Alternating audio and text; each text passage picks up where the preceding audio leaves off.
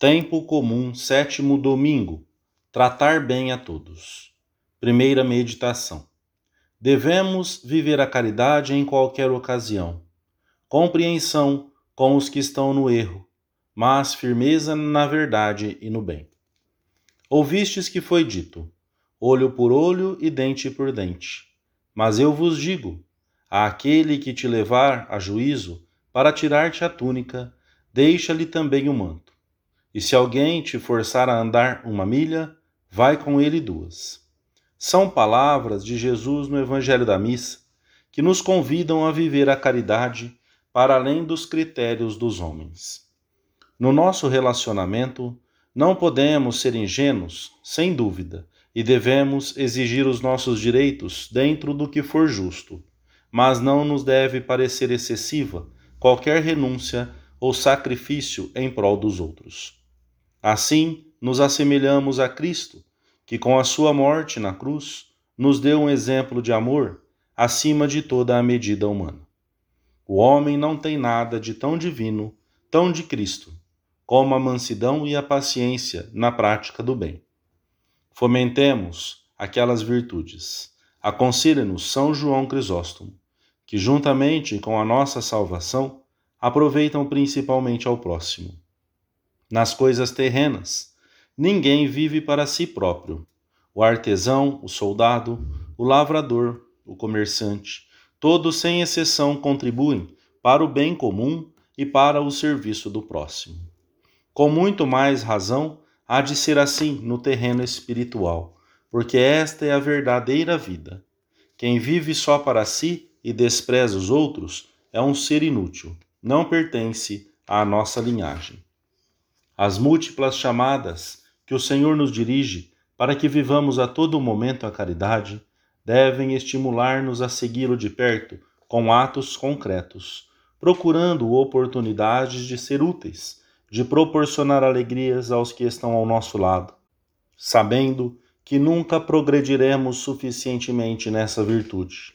Ao mesmo tempo, consideremos hoje na nossa oração todos esses aspectos em que seria fácil faltarmos à caridade se não estivéssemos vigilantes. Juízos precipitados, críticas negativas, faltas de atenção para com os outros por estarmos excessivamente preocupados com os nossos assuntos, esquecimentos que são fruto do desinteresse ou do menosprezo. Não é norma do cristão retribuir olho por olho e dente por dente, mas fazer continuamente o bem, ainda que por vezes não obtenha em troca aqui na terra nenhum proveito humano. O coração certamente se terá enriquecido. A caridade leva-nos a compreender, a desculpar, a conviver com todos, de maneira que aqueles que pensam ou atuam de um modo diferente do nosso, em matéria social, política ou mesmo religiosa, devem ser objeto também do nosso respeito e do nosso apreço. Esta caridade e esta benignidade não se devem converter de forma alguma em indiferença no tocante à verdade e ao bem. Mais ainda, a própria caridade exige que se anuncie a todos os homens a verdade que salva.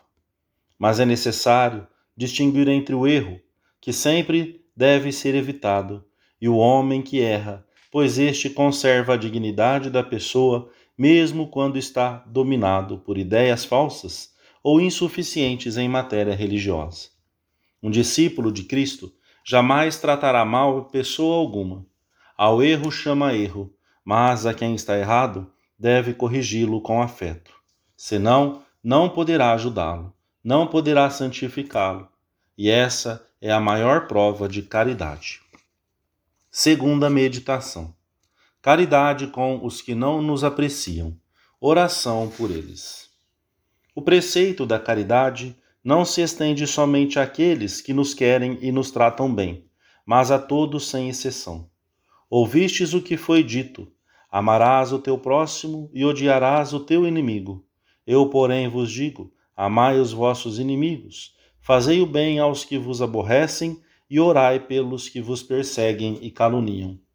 Devemos também viver a caridade com aqueles que nos tratam mal, que nos difamam e roubam a honra, que procuram positivamente prejudicar-nos. O Senhor deu-nos exemplo disso na cruz, e os discípulos seguiram o mesmo caminho do Mestre. Ele nos ensinou a não ter inimigos pessoais, como o testemunharam heroicamente os santos de todas as épocas, e a considerar o pecado como o único mal verdadeiro. A caridade terá diversas manifestações que não se opõem à prudência e à defesa justa, à proclamação da verdade em face da difamação, e à defesa enérgica do bem e dos legítimos interesses pessoais ou do próximo, e dos direitos da Igreja.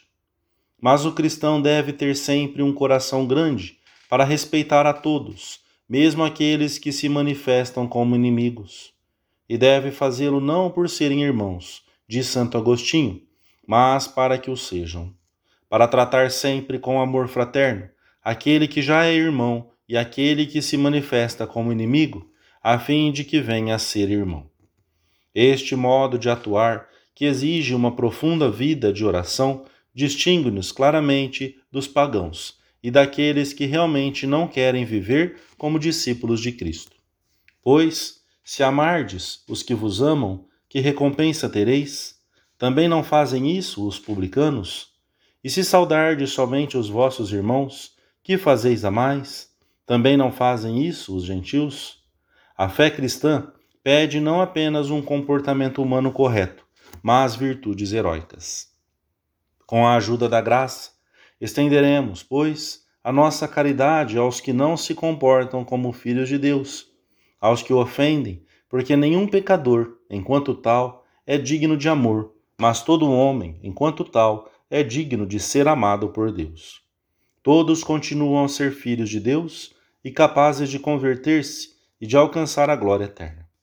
A caridade incitar-nos à oração, à exemplaridade, ao apostolado, à correção fraterna, confiando em que todo homem é capaz de retificar os seus erros. Se vês por outra as ofensas, as injúrias, as calúnias forem particularmente dolorosas, pediremos ajuda a Nossa Senhora, que contemplamos frequentemente ao pé da cruz, sentindo muito de perto todas as infâmias contra o seu Filho. Grande parte daquelas injúrias, não o esqueçamos, saíram dos nossos lábios e das nossas ações. Os agravos que nos fazem hão de doer-nos sobretudo pela ofensa a Deus, que representam, e pelo mal que podem ocasionar a outras pessoas, e hão de mover-nos a desagravar a Deus e a oferecer-lhe toda a reparação que pudermos. Terceira meditação. A caridade leva-nos a viver a amizade com um profundo sentido cristão. O coração do cristão tem de ser grande. A sua caridade, evidentemente, deve ser ordenada e, portanto, deve começar pelos mais próximos, pelas pessoas que por vontade divina estão à sua volta. No entanto, o seu afeto nunca pode ser excludente ou limitar-se a âmbitos reduzidos. O Senhor não quer um apostolado de horizontes tão estreitos. A atitude do cristão, a sua convivência com todos, deve ser como uma generosa torrente de carinho sobrenatural e de cordialidade humana, que banha tudo à sua passagem. Pedimos a Deus, na nossa oração pessoal, que nos dilate o coração, que nos ajude a oferecer sinceramente a nossa amizade a um círculo cada vez mais vasto de pessoas, que nos anime a ampliar constantemente o campo do nosso apostolado, ainda que num caso ou noutro não sejamos correspondidos, ainda que seja necessário enterrarmos frequentemente o nosso próprio eu, ceder em algum ponto de vista ou em algum gosto pessoal. A amizade leal exige um esforço positivo, que será alimentado pelo trato assíduo com Jesus Cristo, por compreender as convicções dos nossos amigos, mesmo que não cheguemos a partilhar delas nem a aceitá-las, por não poderem conciliar-se com as nossas convicções de cristãos. O Senhor não deixa de perdoar as nossas ofensas sempre que voltamos para Ele, movidos pela sua graça. Tenha uma paciência infinita com as nossas mesquinhezes e com os nossos erros. Por isso nos pede, e assim nos ensinou expressamente no Pai Nosso, que tenhamos paciência em face de certas situações e circunstâncias que dificultam que os nossos amigos ou conhecidos se aproximem de Deus. A falta de formação é a ignorância da doutrina que as pessoas revelam, os seus defeitos patentes, mesmo a sua aparente indiferença, não nos devem afastar delas, antes hão de ser para nós chamadas positivas, prementes, luzes que indicam uma maior necessidade de ajuda espiritual. Hão de ser um estímulo para intensificarmos o nosso interesse por cada uma dessas pessoas e nunca um motivo para nos afastarmos delas.